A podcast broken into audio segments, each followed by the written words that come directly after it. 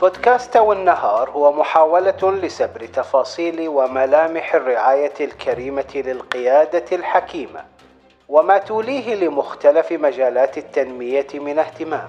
في ظل السياسات الرشيدة للحكومة الموقرة التي لا تدخر جهدا في استكمال مسارات التنمية والتطوير والبناء في مختلف المجالات وعلى شتى الأصعدة. وانت يعني حكي هذا جايز لك شو أخاف صدقتون طبعا إذا تبي تسمع مثل هالكلام فاللي يقولونه وايد روح واسمعهم. بودكاست والنهار راح يتطرق لقضايا سياسية واجتماعية جادة وجدلية في دول الخليج. بودكاست يشارك في طرح الأسئلة ويكشف عن بعض مواطن الخلل والقصور في دولنا.